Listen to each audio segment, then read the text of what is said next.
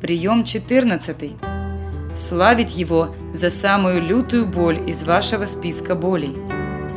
Мы проходим разные периоды жизни. Многие из вас сегодня ведут жесточайшие сражения за свой кусочек радости, за свое призвание.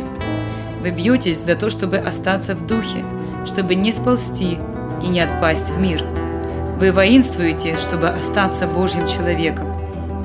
Для некоторых из вас это ожесточенная битва, для кого-то более простая, потому что вы погружены в сон святых. Вокруг есть люди, которые вас держат. Кому-то очень тяжело, кто-то даже на грани, или вы всегда на грани. Это не просто биться, биться за дух, биться за огонь. И у всех нас с течением времени появляется список болей души и тела. Дьявол будет это делать, потому что знает, что у него нет шансов на победу. Его ждет погибель и ад.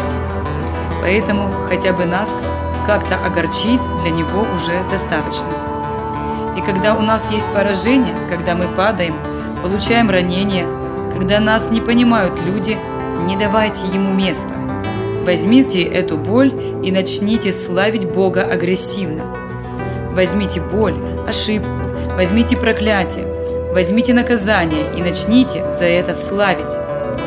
Я не сказал благодарить, я сказал славить. Это большая разница – благодарить и славить. Благодарить – это как будто застилать покрывалом, чтобы было теплее. Славить – это как будто метать ножи и разрубать топором. Славить – это резать, и поэтому я не благодарю, я славлю. Славить за самую жуткую боль. Вы чувствуете, что это спецупражнение?